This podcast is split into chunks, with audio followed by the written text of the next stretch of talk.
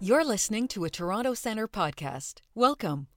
The goal of TC Podcasts is to spread the knowledge and accumulated experience of global leaders, experts, and world renowned specialists in financial supervision and regulation. In each episode, we'll delve into some of today's most pressing issues as it relates to financial supervision and regulation.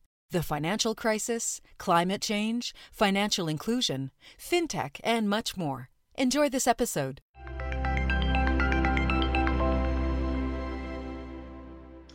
Good morning, good afternoon, good evening. Welcome to Toronto Centre's uh, webinar on pandemics and financial stability, not to be confused with our pandemics and financial inclusion series. I am Babak Abbaszadeh, CEO of Toronto Centre. Um, let's take a, this is the fifth episode we are uh, presenting to you. And the last, uh, the first one was launched in the middle of March. So there's a bit of time for reflection. So there's a couple of quotes I like to read to you that are kind of indicative of the times. This first one is from the IMF. The coronavirus pandemics is a different kind of shock. Never before have modern economies shut down at the drop of a hat. So, unlike the 2008 uh, crisis, banks are not the source of the problem this time. There's no bad guy to catch. But this time, banks should be part of the solution. Uh, central banks, uh, treasuries, and also supervisors of the authorities have stepped up in unprecedented ways. Anything short of that would have been considered probably unpatriotic and insensitive to the many who are in the main street and suffering from the current conditions on a daily basis. This is a final quote I'm going to read you. It's from the um, ECB, European Central Bank Supervisory Authority. Extraordinary liquidity measures very large public guarantees, historically high support for households and firms, and last but not least, unprecedented flexibility in supervision. So that's something that is to keep in mind. So some of the rules may have been relaxed, some of the uh, oversights may have been postponed. This is truly a panoply of public initiatives that will play their role in helping banks absorb the shock, remain sound, and keep providing vital support for the real economy. So let's reflect on that for a second. In today's episode, uh, we sit down with two prominent uh, supervision veterans to cover the supervisory and financial stability dimensions of this unprecedented pandemic. We circulated their bios to you in advance. I have certainly enjoyed very much working with them, and they have had profound influence in my thinking on issues regarding supervision, leadership, and change management. Clive Briault is the chair of uh, Banking Advisory Board of the Toronto Centre and a long-time program leader, He's taught in many of our courses around the world.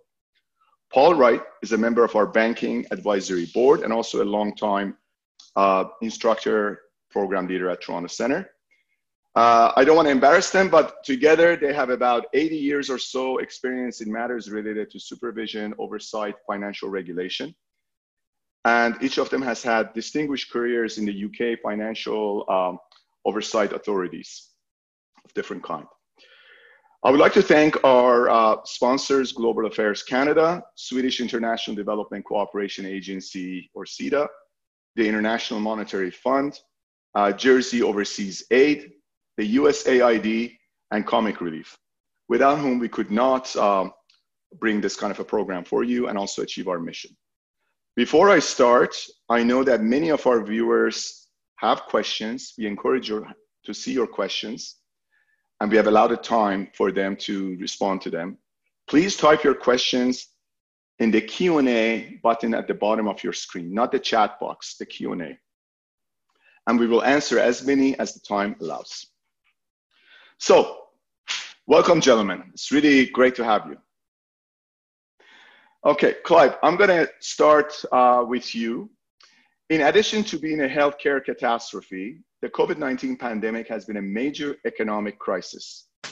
You are the author of a Toronto Centre Note, or TCNs as we call them, on business continuity planning for supervisors.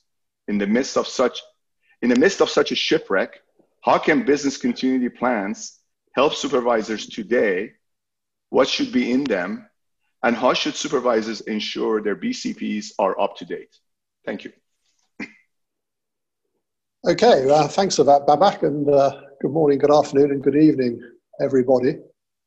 Uh, I think the correct starting point here is to remind ourselves of the purpose of a business continuity plan, namely how uh, an institution should respond to a serious incident in order to maintain or resume its critical activities. And for that reason, it's also important that that business continuity plan is very much uh, owned by and monitored when in uh, preparation and implementation by the board and senior management of the institution. So in this case, we certainly have a serious incident. We have the COVID-19 outbreak. Uh, one result of that has been that staff have been uh, finding it difficult to travel to work um, or that they have been not allowed to travel and the offices of the supervisory authority have been shut. And in this case, you can't simply all go to the backup site because that doesn't work either in this kind of problem. Or, regrettably, in some cases, uh, staff may be too ill and therefore unable to work. What should a business continuity plan help a supervisory authority with? Well, first of all, in identifying its critical activities, uh, especially given the negative economic impact arising from the COVID 19 outbreak. Now, that implies that the critical activities might include uh, the prudential soundness of supervised firms, uh, the monitoring of market conduct, the close monitoring of retail conduct and money laundering activities, because uh, those things might uh, conceivably be easier for people to manipulate uh, during a crisis. And last but not least, crisis preparedness in case uh, a number of financial institutions begin to fail as a result of the COVID 19 repercussions. Second, um, the less critical activities. Uh, those activities of the supervisory authority, which, if necessary, could be delayed, undertaken less frequently, uh, phased over a longer period, or repurposed. And examples of those might include uh, the length of time it takes to do the authorization of a new institution. Uh, it may mean the delay in some policy measures, um, cutting back on regulatory reporting by at least some firms, uh, less frequent risk assessments, uh, and perhaps a lower quantity of thematic visits to firms and repurposing those thematic visits to focus more on the implications of the COVID 19 outbreak. And then the third element uh, of the business continuity plan would be asking question what resources are needed for the supervisory authorities to deliver the critical activities. Uh, what does that require in terms of people, technology, data, information, decision making processes, documentation of those decisions, uh, and the ability to uh, access outsourced services. Uh, and clearly, in the case of this particular incident, there is particular focus on the ability of staff to work from home in terms of the availability of hardware, software, um, some sort of home office space, connectivity, and so on. And those issues were covered at some length in previous webinars in this series, particularly those involving supervisors from Jersey and Peru. And then perhaps just a final point to make here is that as with any activation of a business continuity plan, uh, this is always an opportunity to learn lessons, uh, to run a live test, and therefore an opportunity also to go back at the end of the uh, incident and update the business continuity plan accordingly. Because if you don't have an updated business continuity plan or you don't have a business continuity plan at all, uh, you're starting from a very low base and it's much more difficult to undertake those core elements that I described a moment ago. Thank you. Thank you, Clive. And uh, uh, Paul, let me uh, turn to you. Building on what uh, Clive was saying, could you please elaborate on your recent publication for Toronto Centre on 10 issues for supervisors during the crisis? I am primarily interested, Paul, to know what do you see as the main issues that supervisors need to consider in a crisis and what are the potential suggestions for how these might be addressed, uh, both generally and in the current crisis. Thank you. Yes, I'm very happy to do that. Um, thank you, Babak.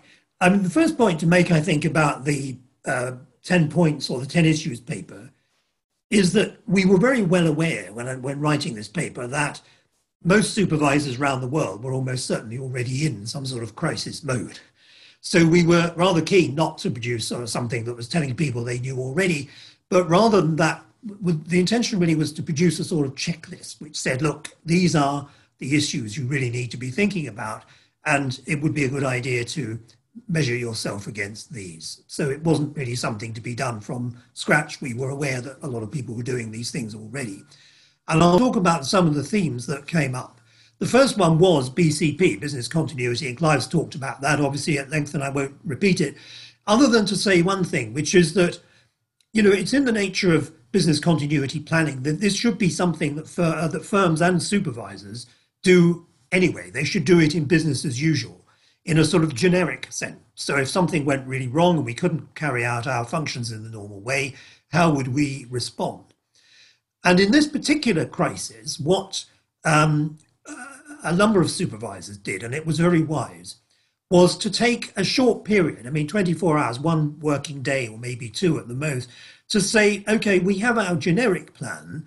What are the specific issues of this crisis which we now need to deal with. So, in other words, let's go from the general to the specific. And it quickly became apparent that when they did that, of course, this is an unprecedented uh, event, both in terms of its severity, but also in terms of the breadth of the implications of it. So, one, the first element was BCP. The second was communication. And I, I sort of hesitate to say this because it sounds rather obvious. People always talk about, you know, communication, communication, and all that. But it really is important in a case like this. The, to take an example, supervisors need to be able to communicate with their firms in uniquely difficult circumstances. Many of the firms, most of the firms actually, the staff will be working from home. It's not possible to do on site visits, which are great, many supervisors attach great importance.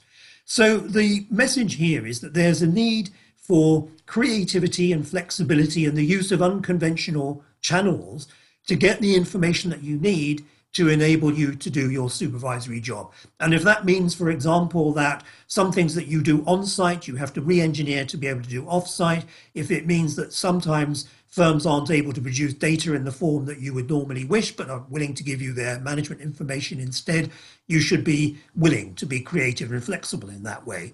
You also need, of course, to communicate with other stakeholders.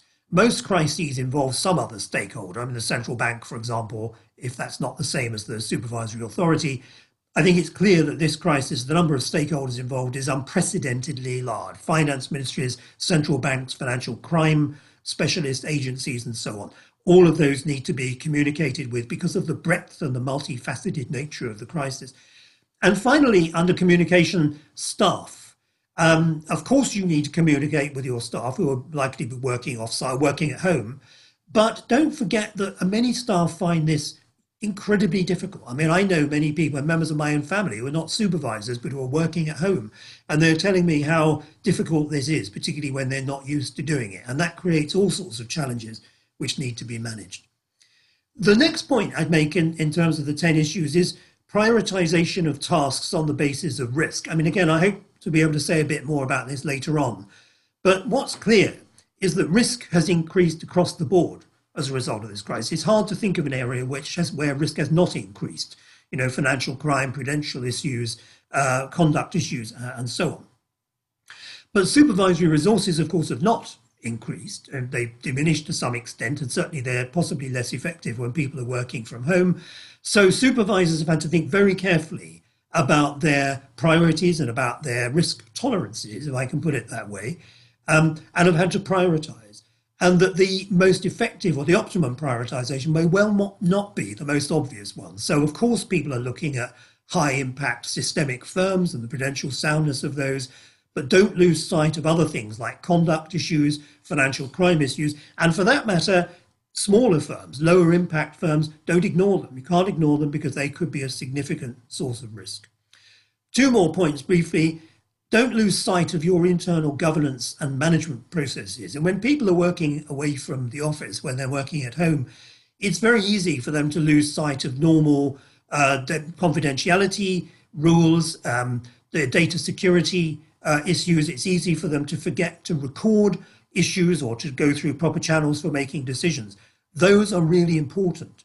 Uh, they're important anyway, which is why we do them as business as usual, but they're also important because supervisors will be called to account for what they did and why they did it. And it's very important that those processes, you know, bureaucratic though they may appear, are uh, complied with, even though pe- it may be difficult when people aren't in the office.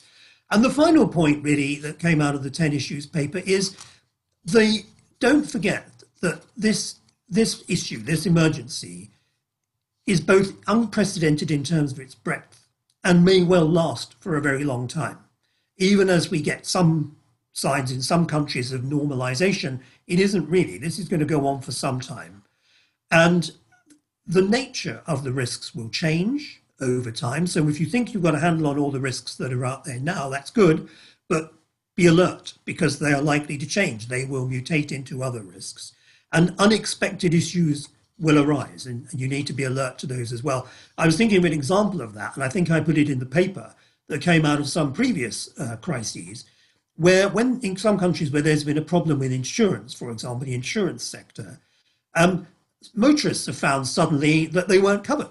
There's a statutory requirement for them to have, you know, insurance, uh, third-party insurance for motoring, and they suddenly found they didn't have it, and they weren't able to drive. Now, I don't, I haven't I haven't heard of any examples of that particular issue in this instance, but it's an example of how a crisis like this can produce broader consequences, and you need to be alert to them. Thank you. Thank you very much. No, you're underscoring some very important points. I mean, at the end of the day, we also have to recognize supervisors are humans like everybody else, human beings like everybody else. And, you know, even when we're all working from home, one of the things that we're watching, those of us who are lucky enough to be able to work, is the blurring of the boundaries, time and space, and the burnout that comes with that and all the other dislocations that happen. I mean, on a personal level, not that anyone should care, but I'm relegated to work in the basement here, trying to do all this stuff here. And then others in the house are occupying other spaces there. And it's not always the most uh, convenient arrangement, but you know, we do what we can. But your points are absolutely critical. Also, uh, just to connect some dots here, Toronto Centre a few weeks ago launched a community of practice on BCPs. I would like to ask my colleague Diana to please put up the uh, uh, notice for the next one that's coming up, which is on Wednesday, May 20. As you can see, if you haven't registered, please do. Space is limited. These are high quality, uh, interactive uh, formats, uh, forums, and our dedicated uh, program leader for this is Chen Hui Yang, who's, who's an expert in supervision. And also for any information on matters related to BCP or other support that's there, including the papers that uh, Clive and Paul have written, please um, check our uh, dedicated website, crisis at torontocentre.org. Again, crisis at torontocentre.org. By now, all our followers know how to spell center um, in Toronto Centre Way. Thank you, Diana. Also, a big shout out to our participants. We have a couple of hundred participants basically, and they cover all uh, letters of the alphabet pretty much from Armenia to Zimbabwe. So welcome to all of you. I'm just going to shout at a few. If I'm missing you, doesn't mean I'm we're not grateful to have you. It's just that you know I wanted time for uh, Clive and Paul. So we have Bank of Ghana, Malaysia, we have uh, Honduras, ECCB, Guernsey, FSC, IMF, IAD, uh, Peru, uh, World Bank, on and on and on. Thank you so much. Clive, turning back to you. These are difficult, unprecedented times. How many times have you said that? But you know, misery is an important thing to uh, commiserate around. This pandemic has had a significant adverse impact on credit quality. In other words, created difficulties for people accessing credit or for the unemployed not to lose their home. In another recent TC note, you will discuss some of the immediate and medium term options for banking supervisors to address these issues. Could you please elaborate? Uh, yes, certainly. Thanks, Babak. Uh, I think probably the simplest way of approaching this is to think of three uh, key elements that are going on out there. Uh, the first, absolutely clear, is that the COVID 19 outbreak has had a significant negative impact on uh, economic growth, uh, indeed, to the extent to which uh, most, most countries, or at least countries on average now, according to the IMF, are very much in negative territory in terms of economic growth. And that inevitably has uh, a negative impact on credit quality. The second is that as a result of either banks offering it or customers asking for it or governments or conduct supervisors mandating it, uh, a lot of borrowers are currently taking payment holidays. So, yes, they are supposed to pay up uh, the backlog eventually, but at the moment they are not necessarily obliged to make interest payments or repayments of principal.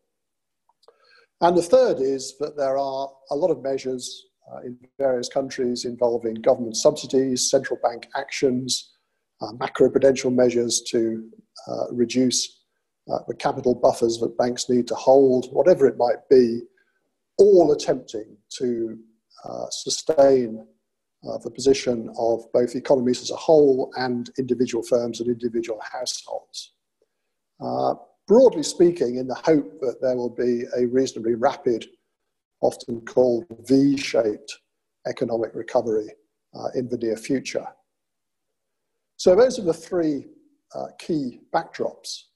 And in response to that, what should supervisors be thinking about? Well, first, there's a question about the accounting and regulatory capital treatment of loans where those payment holidays have been put in place. And the advice there uh, generally speaking, is to say that people should take a flexible approach. So that if, as a result of the payment holiday, uh, a borrower does not meet payments for, say, 90 days, that does not mean that that loan is automatically put into default and therefore treated differently under accounting and prudential capital purposes. However, it's very important that that flexibility is not overused uh, banks still need to distinguish as far as possible uh, between those borrowers who should be able to repay in full in due course once this is all over, and those borrowers who may not be able to, and indeed, in some cases, as many countries have already seen, uh, those corporates who have already failed and gone into administration or liquidation. There's no way they're going to uh, repay in full. So, what should supervisors be doing here? Well, first, they should be monitoring supervised firms' own processes for making that distinction between different types of borrower. Now, how are they doing that? How robust is it? How consistent is it? And to some extent, supervisors can do that by speaking to each individual lender. Uh, but the other thing which supervisors are uniquely able to do uh, is to look across the spectrum and ask who are the outliers? Who is making a lot of use of this flexibility to such an extent that it's probably gone too far? Or indeed, with major borrowers, the supervisor might take its own view of the creditworthiness of that borrower and then question uh, any bank who also lends to that borrower uh, in terms of what view they're taking. The second main thing is that banks themselves and, of course, supervisors should be undertaking their stress testing for different scenarios. So, generally speaking, people say, well, what if it's not a V shaped rapid recovery? What if it's a U shaped recovery? What if it's L shaped, which I think means there's no recovery at all? Uh, or what if it's W shaped, which means that it's pretty slow and wobbly and not to be relied on? And it's very important that supervisors, either by looking at banks' own stress tests or by running their own stress tests, are able to form a view of that longer term prospect uh, under different economic scenarios. So, how bad is it? How bad could it be? And finally, and this is perhaps looking a bit further ahead, but perhaps we're beginning to move towards this, and you'll certainly expect, again, both financial institutions and supervisors to be thinking about this. You know, what does the new normal look like? Um, you know, what is that likely to look like in terms of interest rates, spreads, uh, credit margins, uh, the creditworthiness of borrowers, including sovereigns, international capital flows, use of technology, global supply chains, you know, perceptions of continuing government support or otherwise. Because all of those things will also feed into uh, the creditworthiness of at least some borrowers uh, and will be important parts of the equation further ahead. So, just to summarize, I think it's a question of, first of all, looking at the immediate position, uh, making use of the flexibility, but not too much use of it, uh, but also looking ahead and asking a question well, where would, where would the banks be if, in practice, we do not have an economic recovery, if credit quality continues to worsen? Uh, if all of the interventions and governments and central banks and the rest are less effective than is hoped, uh, are we then looking down the barrel of a rather difficult position whereby a number of banks may reach a point at which they are failing or indeed have failed? And are you prepared for dealing with that? Thank you. Thank you, Clive. That was a uh, pretty comprehensive answer in a very short, compact form. So thank you very much for that. And one of the things that uh, you know, it's very apparent during the course of this interview is that uh, you gentlemen have contributed to a lot of Toronto Centre notes, TCNs, and uh, TCNs are being viewed and read by a large group of supervisors out there and also others in the public policy domain. And uh, Clive, I'd like to thank you for being the lead editor for our TCN series and really putting it on the map. So thank you for that. One more thing, Clive, you mentioned here, you touched on a very interesting term, new normal, which is close to our heart. Uh, there's a lot of conversations and talk today about reopening. Sometimes earlier, in fact, people were talking about recovery. It became very apparent that the use of the term recovery is very insensitive given that all the suffering that's still going on. So people started talking about reopening. However, in our view, it's really about the new normal. I mean, until there is a vaccine and vaccine in such a high quantity, things are not going to happen in a way that goes back to the past normal. And one of the things I would like to ask Diana to please put up for us is the um, uh, an, an, important event that we are organizing uh, on the very topic of the new normal. So we're bringing three very good speakers. Uh, Dr. Nabarro of the WHO was at our very first inaugural uh, uh, pandemics and financial stability.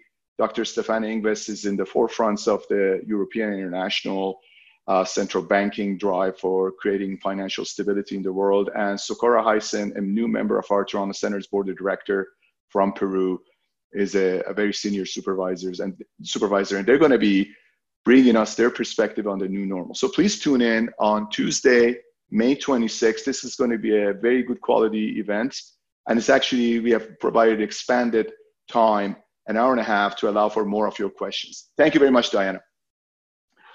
Now, going back to um, you, uh, uh, Paul, uh, staying on the course of where we are today, as an author of another Toronto Centre note and series of notes on risk-based supervision, um, RBS is a useful tool to identify and assess emerging risks. Everybody would agree, and also allocate uh, allocate resources accordingly. In the wake of COVID-19, do you see significant changes in how supervisors should be setting their new priorities? Um, well, the answer to that is um, uh, the response to the COVID emergency needs to be a risk based one. So the basic ideas of risk based supervision are as important as ever, but the outcomes of the process may be different. Let me explain what I mean by that. Let's go back a couple of steps to a time when we're not in an emergency, we're in something like business as usual, and remind ourselves what risk based supervision is. Risk based supervision is about focusing your resources in the areas of greatest risk. And that sounds incredibly obvious. I'm sure every supervisor in the world would say, well, we do that already. Of course we do. We, we have to prioritize our work, so we do it on that basis. But it's a more rigorous analytical process than that. And it requires you to be clear about two things. First of all, what do you mean by risk? And normally, when we, when we, what we say about that is that these are risks to your statutory objectives. So, as a supervisor, there are certain things you are required to do. Those will vary from country to country, but you know, prudential soundness, conduct uh, um, regulation, fighting financial crime, usually included in there somewhere. So those are your objectives. The question is, what is going on out there in the firms or in the financial markets which com- uh, compromise your ability to meet those objectives? So that's the first thing you need to know. The second thing you need to know is once you've identified those risks, how do you uh, differentiate among them? So, how much do you care, to put it crudely, about different types of risk? For some, you may have absolutely zero tolerance. You may say, well, um, you know, we will not have the systemic consequences of a high impact firm failing. We just simply won't. We have zero tolerance for that.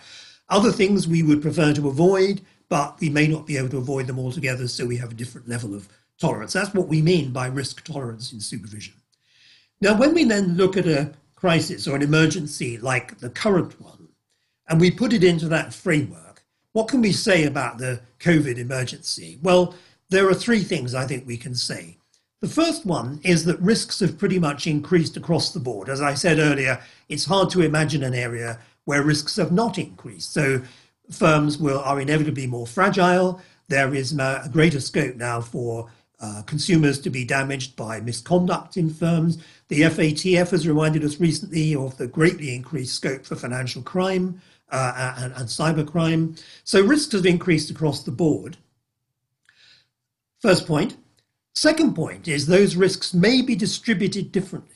So they may not have increased across the board to exactly the same amount. Some of them may have become much more acute than others. And we need to be aware of that. And the third point is we've already made this point the supervisory resources available to address those risks are stretched.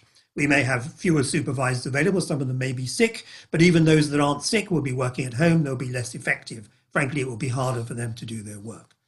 So, where all of that takes us is it's necessary to address our risk tolerance, if I can put it that way.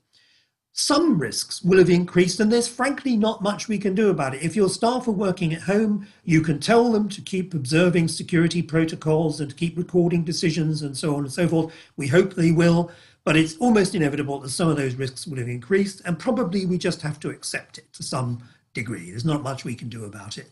But we have to make decisions about the others. And the question, as always, is how do we trade off things like the soundness of our highest impact firms against the possibility of misconduct by other firms and consumers losing out against the greatly heightened risk of cyber crime uh, and other kinds of financial crime. So, in other words, the distribution of those risks will have changed, and we need to have a rational process for uh, allocating our resources to them. And as I said earlier, remember also that even if we think we know what the distribution of risks is today, it may well be different next week or next month because this crisis is likely, or this emergency is likely to persist for some time.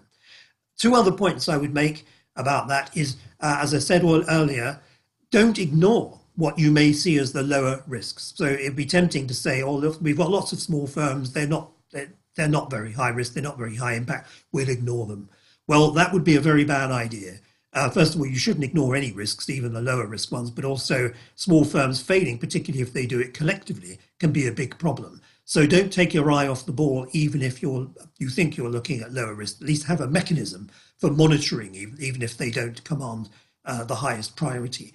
And so the overall message here is you should know what critical risks you face, and you should know how those are changing and you should have a rational discussion about how to prioritize your resources to take account of those. And it's a dynamic process, it's not a static one, so you need to keep on doing it. Thank, Thank you. you. very much, Paul. Paul, I'm just taking a look at the questions from the audience. There's one question that's actually very uh, uh, appropriate, could be a good follow up to ask you. So, Clive, if I could ask your patience for a second. This is from our friend uh, Chris Cardosa. So, I'm trying to be confidential about the people, but if I recognize some of them, I'll give him a shout out. Um, what would be top three or like let's say top three questions that supervisors should be asking risk management and boards to determine if they are being proactive in managing through the crisis and making proactive decisions and acting on them? What would be your top line suggestion on that? Well, uh, first of all, hello, Chris. Uh, nice to hear from you. Um, look, I think this is very interesting, and I think it may anticipate um, something we're going to talk about later. But I, it's really, it's a very good question because as I said earlier on, this communication issue is absolutely key. It's very difficult to communicate with firms at the moment. It may be even harder to communicate with boards at the moment, who you know uh, are probably not meeting. Well, they certainly are not meeting physically, uh, and so on. The questions I would ask um, are, um, and Chris, I think knows that I'm very attached to this idea. what I call open ended questions. So, yes, I want to know that your risk management function is functioning, that you have a risk manager, that their staff are functioning properly, that you are identifying and monitoring risks and doing all the things that people normally do. But I would additionally ask in this question, uh, in this case, in the current circumstances, what are those risks? What have you concluded about those higher risks? Uh, what are you deprioritizing and what are you giving the highest priority to in terms of your risk management? How do you know what they are? How are you monitoring them? How are you measuring them?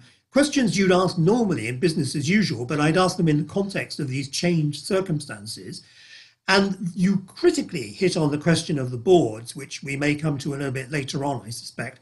But um, many supervisors don't have much interaction with banks' boards, in particular, or supervised firms' boards. Uh, and we make the point in, in, I think, certainly two of the papers that we've published recently that is wrong. You should have a lot of interaction with boards, and especially you should be having it now. And the question I would ask is okay, board, it may be very difficult for you to, or you can't meet at the moment. You understand that you probably don't want to get in the way. You, you want to leave it to the management to manage the firm. That's quite understandable. But no, excuse, sorry, you have a crucial leadership role to play. You need to demonstrate leadership. You need to do the usual things that boards are supposed to do, which is providing strategic direction and making sure that risks are controlled. And I would start off by asking the chairman of any board, of any large financial institution, what are you doing? How are you doing that? How are you meeting? How are you interacting with the senior management? And you tell me, board, three things that you've done in the last six or seven weeks to help give the firm direction and to make sure the controls are functioning. Uh, now, you know, so I would ask those open-ended questions uh, and expect to be given a convincing answer to them. Excellent, excellent. Thank you very much. Uh, Clive, um, well, we're entering an area where a lot of the questions are interrelated. So going back to you, uh, strong corporate governance is key. Uh, for us at Toronto Centre's, an app, um, motherhood statement is a foundation of a lot of our leadership thinking and courses. What are the main issues that supervisors need to address in supervising corporate governance? And what additional pressures and challenges does COVID-19 outbreak bring to corporate governance? Yeah, thanks, Babak. Uh, well, I think this relates back partly to Paul's answer to uh, Chris Cardoza's question. But just to state first, I think that in a crisis, if anything, good corporate governance becomes even more important. Uh, it's important in the normal times, but it becomes even more important because the things that Paul was talking about the leadership, the direction, the challenge and support of the executive are all need to happen during a crisis, and perhaps they need to happen even more during a crisis.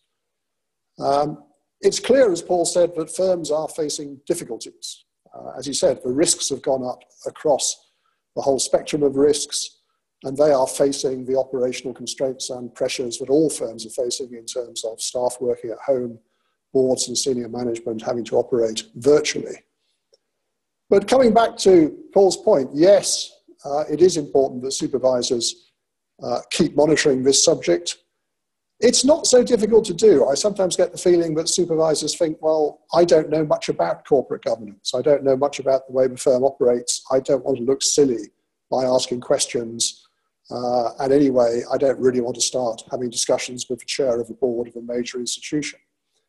And one of the points we make in the, in the notes is that actually this is an opportunity to do more, not an excuse to do less in this area. You know, there's absolutely no reason why a supervisor shouldn't arrange a phone call uh, with a member of a board or senior management, or indeed have a conference call uh, and bring in a number of them and run through the sorts of questions that Paul was mentioning. The questions themselves are not all that difficult.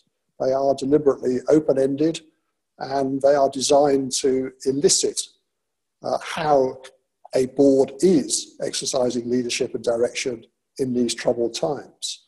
So, you know, there's no reason why you shouldn't ask questions like how is the board operating during the crisis? How does that work?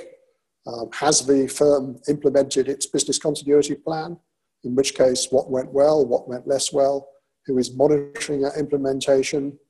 Uh, as Paul mentioned, do members of the board clearly understand, monitor, and manage the shifting pattern of risks facing their firm?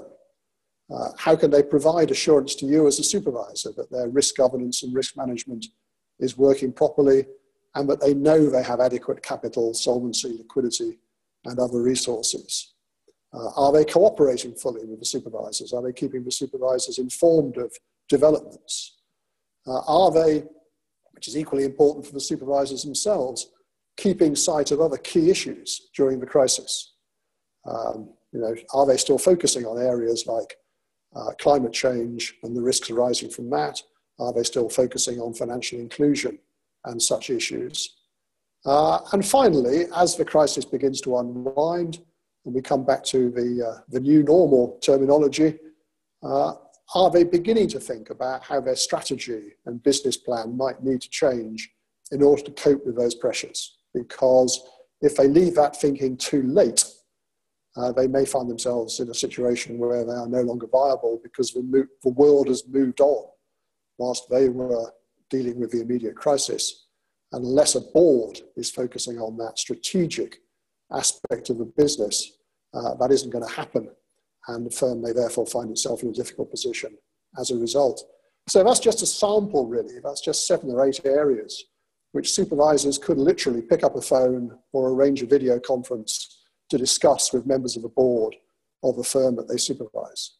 Uh, you know, they may be difficult questions to answer, but they're not difficult questions for a supervisor to ask. And I think they'll learn an awful lot about the running of the firm from the answers they receive from members of the board to those questions. Thank you. Thank you very much, Clive.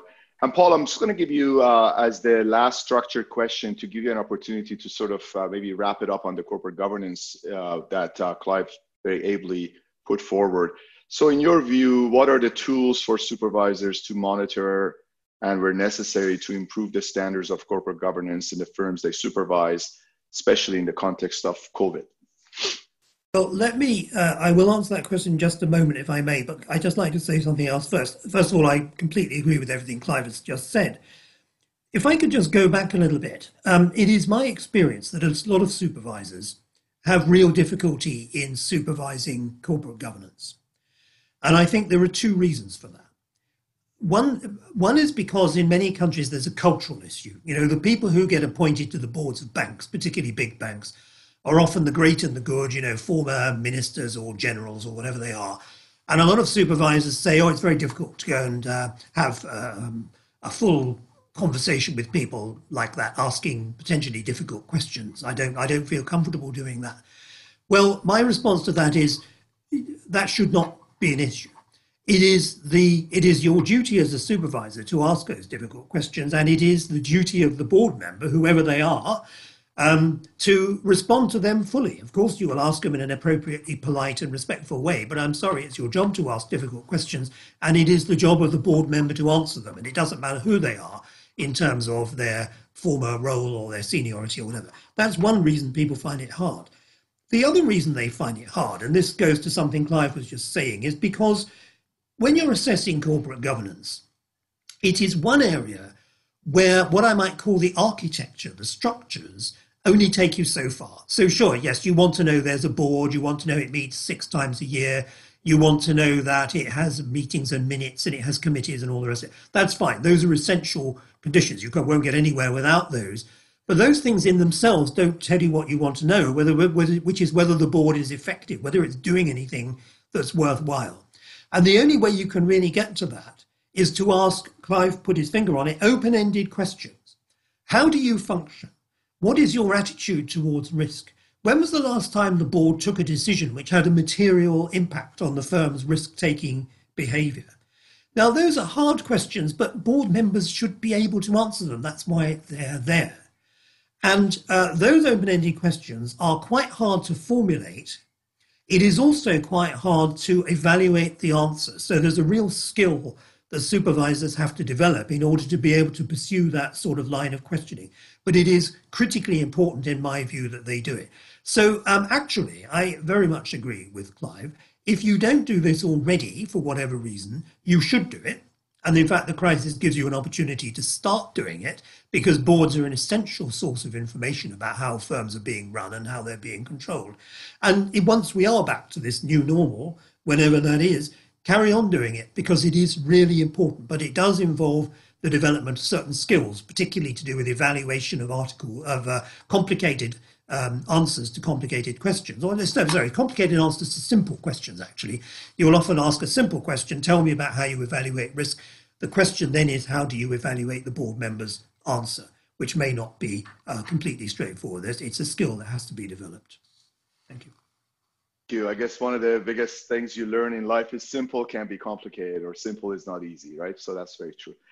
Um, thank you very much for that. So we have some interesting questions. Uh, you know, it's always important to understand that supervisors have limited resources, right? So this next questionnaire says, how do supervisors balance between not ignoring lower risks, yet prioritizing higher risk areas when financially constrained amidst COVID-19?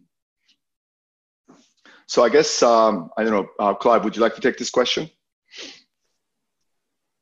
Uh, yeah, certainly. Thanks, Babak. Well, I think as Paul was saying, uh, it is inevitable that if, if the risks have increased most uh, for the most important, systemically important financial institutions in your country, uh, then almost inevitably there's going to be some shift of supervisory resources towards that. So as Paul was saying, in a way, risks have increased everywhere, but on the risk based approach, you then need to focus on where they've increased most. And that may well be that the systemically important firms are what you should be focusing most on, uh, even more in a crisis than in normal times. But that said, uh, having, having some ability to monitor uh, the risks to lower impact firms or some of the risks which may be bubbling up under the surface and beginning to emerge uh, is important. Uh, and I think what that requires is uh, a very clear decision by the board and senior management of the supervisory authority on how the resources should be uh, allocated uh, and doing so in a way which makes that clear to staff so that they understand uh, what they should be doing in each area. but I think, as Paul was saying, don't lose sight of anything completely but it may be that you need to look at it in a different way in the crisis. It may be that you need to take an even more thematic approach. So you're looking at the sector of small firms as a whole, rather than in any sense trying to think about the position of any individual small firm. Uh, and to think about the way in which those types of firms may be affected by the shifting risks that we've been talking about. Thank you very much. Um, the next question is also from another friend of Toronto Centre, George Brady. I'm going to try to keep all these uh, confidential, but as I said, if I see them, I'll shout out. Uh, could you comment on these challenges in the context of supervision of global firms, specifically related to communication and cooperation across borders? Pretty important point. Uh, Paul, over to you.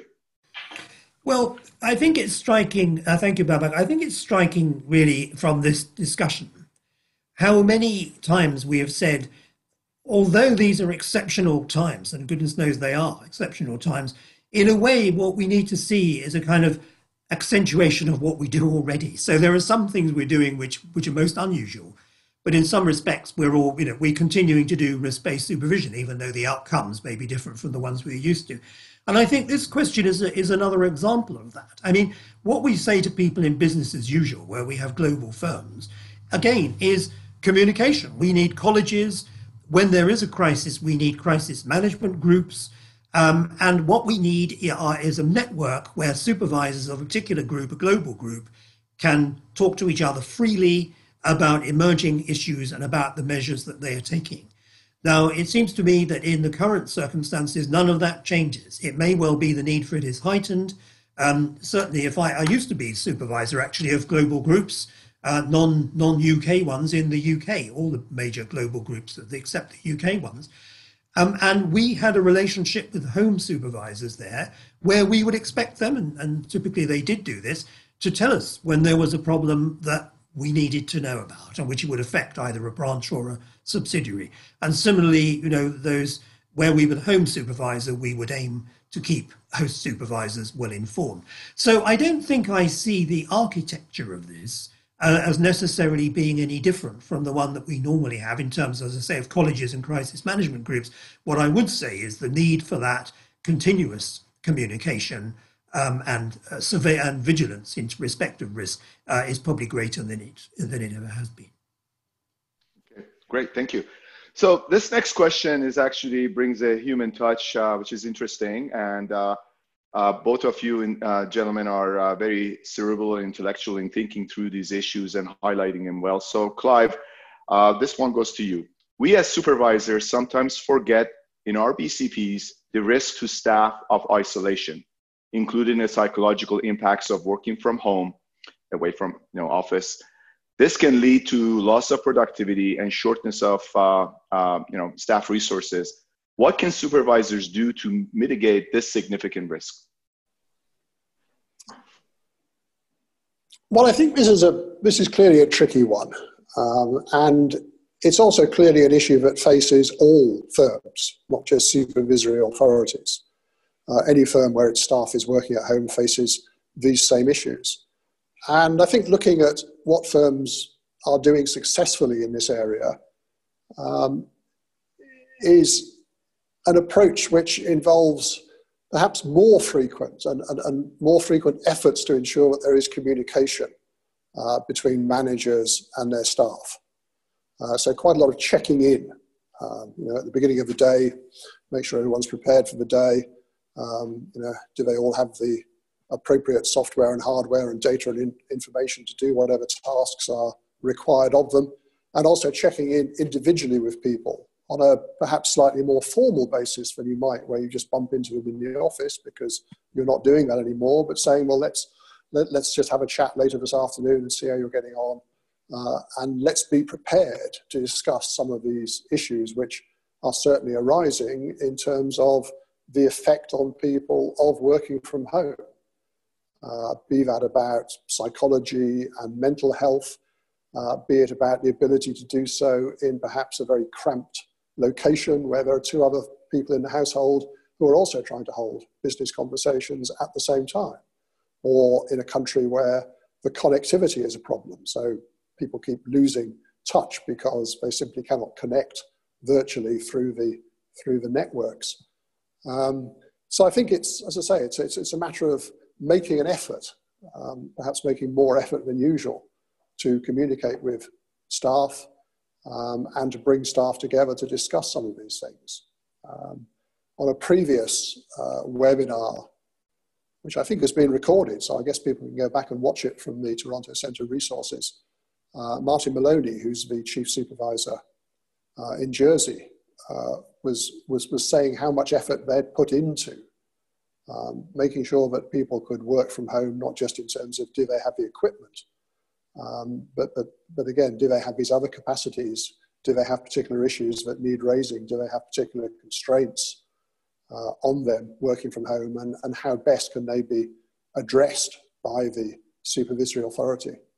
Uh, so, as with most of these types of issues, the most important thing, as the questioner here has done, is to identify that this is a potential issue and then to think through the, you know, the myriad of ways in which it can be addressed.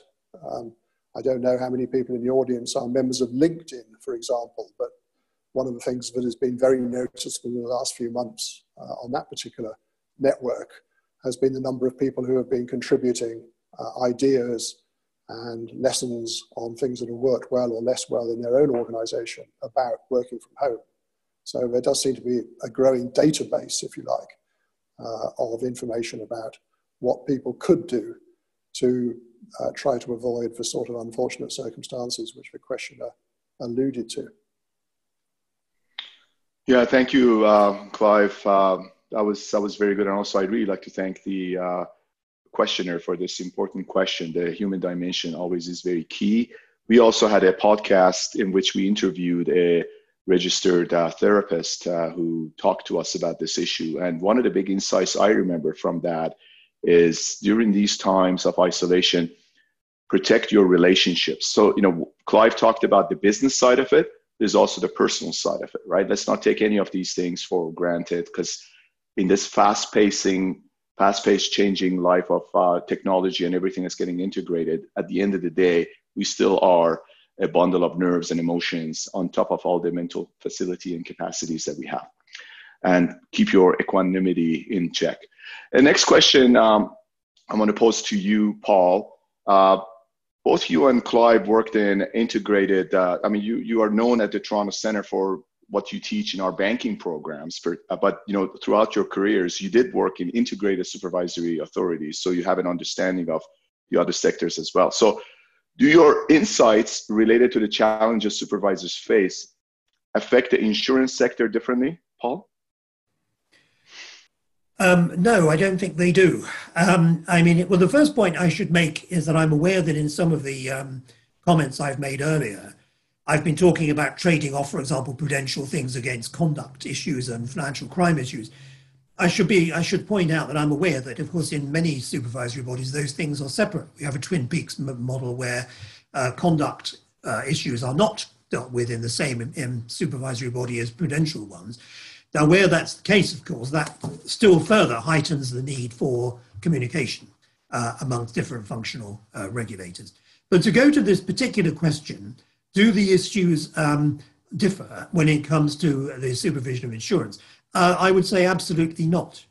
Um, the risks, of course, might, uh, in terms of you know, we know that insurers' balance sheets are almost the inverse of banks' you know balance sheets. They're you know tend, they, they have very long uh, um, uh, liability structures, for example. So the, the risk characteristics of those sectors are different. But the, the basic issue, which says that you know we need to understand what those risks are, we need to understand how those potentially impact our statutory objectives, so we are just as much concerned about the soundness of insurers as we are about the soundness of banks. If we have responsibility for it, we're just as concerned about conduct issues, and possibly even more so because the contracts are longer term in insurers than in banks.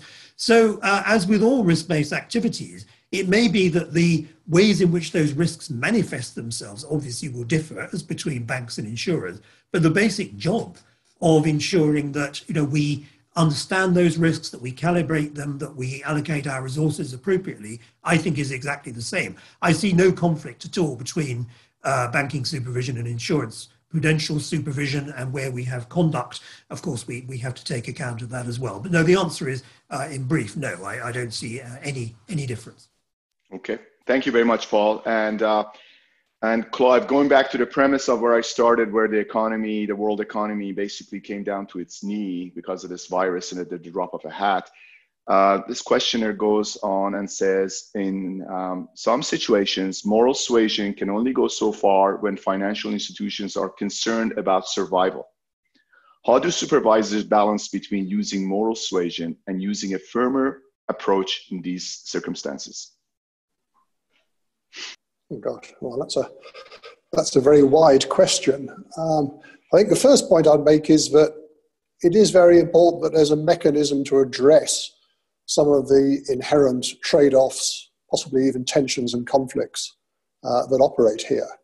So yes, it, it, it may be that governments and conduct supervisors in particular are pushing for banks to be as flexible as possible uh, in dealing with the position of borrowers and being prepared to uh, implement payment holidays and various other uh, helpful facilities for, for the borrowers. On the other hand, the prudential supervisors are sitting there thinking, well, this is all very well, this is all a good thing, we can see the value of that, uh, but it may be storing up problems down the road. Um, so that if you're overly flexible, as I was saying, in the context of credit risk, uh, you may end up in a situation where the uh, non-performing loans have piled up to an extent that actually borrowers are not able to repay them in full in the future.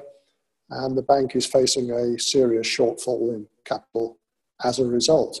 So I think the most important thing, therefore, is to analyze what the potential impacts are uh, of these potential measures uh, and to think about, well, where are these trade offs and how are we going to resolve them? What is the institutional structure for resolving them? You know, how do we get together in a room, the finance minister, the central bank, the supervisors, the macroprudential authority, whoever it might be, to think all of this through? And then, if the question is in terms of moral suasion, um, about, well, hang on a minute, we're trying to persuade the banks to be flexible and helpful to their borrowers, but um, if, we, if we do that, uh, we are running too many risks in the future. But nevertheless, the authorities think that is the best thing to do, having balanced all of these trade offs. Uh, if moral suasion doesn't get you there, then you may have to do what a number of countries have done, which is the government steps in and declares some form of payment moratorium and just says that the obligation to repay uh, is temporarily removed from the borrower. And if, if the government does that, there isn't very much that a bank can do about it because you no longer have any right to demand immediate payments from the borrower. The borrower can say, no, there's a moratorium, I don't need to pay until six, 12 months' time, whatever it might be. Um, so I think it depends, as ever, with this balance between moral suasion and some form of regulatory or even legislative intervention. You know, how desperate are you to achieve the object? Um, how much resistance are you facing? And therefore, at what point you need to switch from moral suasion and persuasion uh, into taking a more legislative or rule based approach. But it's a difficult one, no doubt about that. And a number of countries are clearly wrestling with precisely these sort of issues at the moment and will continue to do so for the next few months. Yeah, that's true. It's a complex question and uh, uh, covers the waterfront. Thank you very much, uh, gentlemen. Uh, I wanted uh, to thank you again for uh, your participation today. It was a full hour. We still left a couple of questions on the table, but uh, they will not be uh, gone to black space. We will actually take take a look at them more carefully for our other programs and other webinars. And once again, thanks so much for your your goodwill, your time for Toronto Centre, and all the efforts that you put into our programs. And one observation I have is sometimes we try to think outside of the box. It's very refreshing to see that you gentlemen stayed inside the box of supervision and provided a lot of interesting insights and connected the dots very carefully in these very difficult times. Thanks again, and, uh, and we will bring you back to our uh, other webinars in the future. And we hope to see our audience at another one of Toronto Centre's webinars uh, in this series. Thanks again. Bye bye. Thank you. Thank you.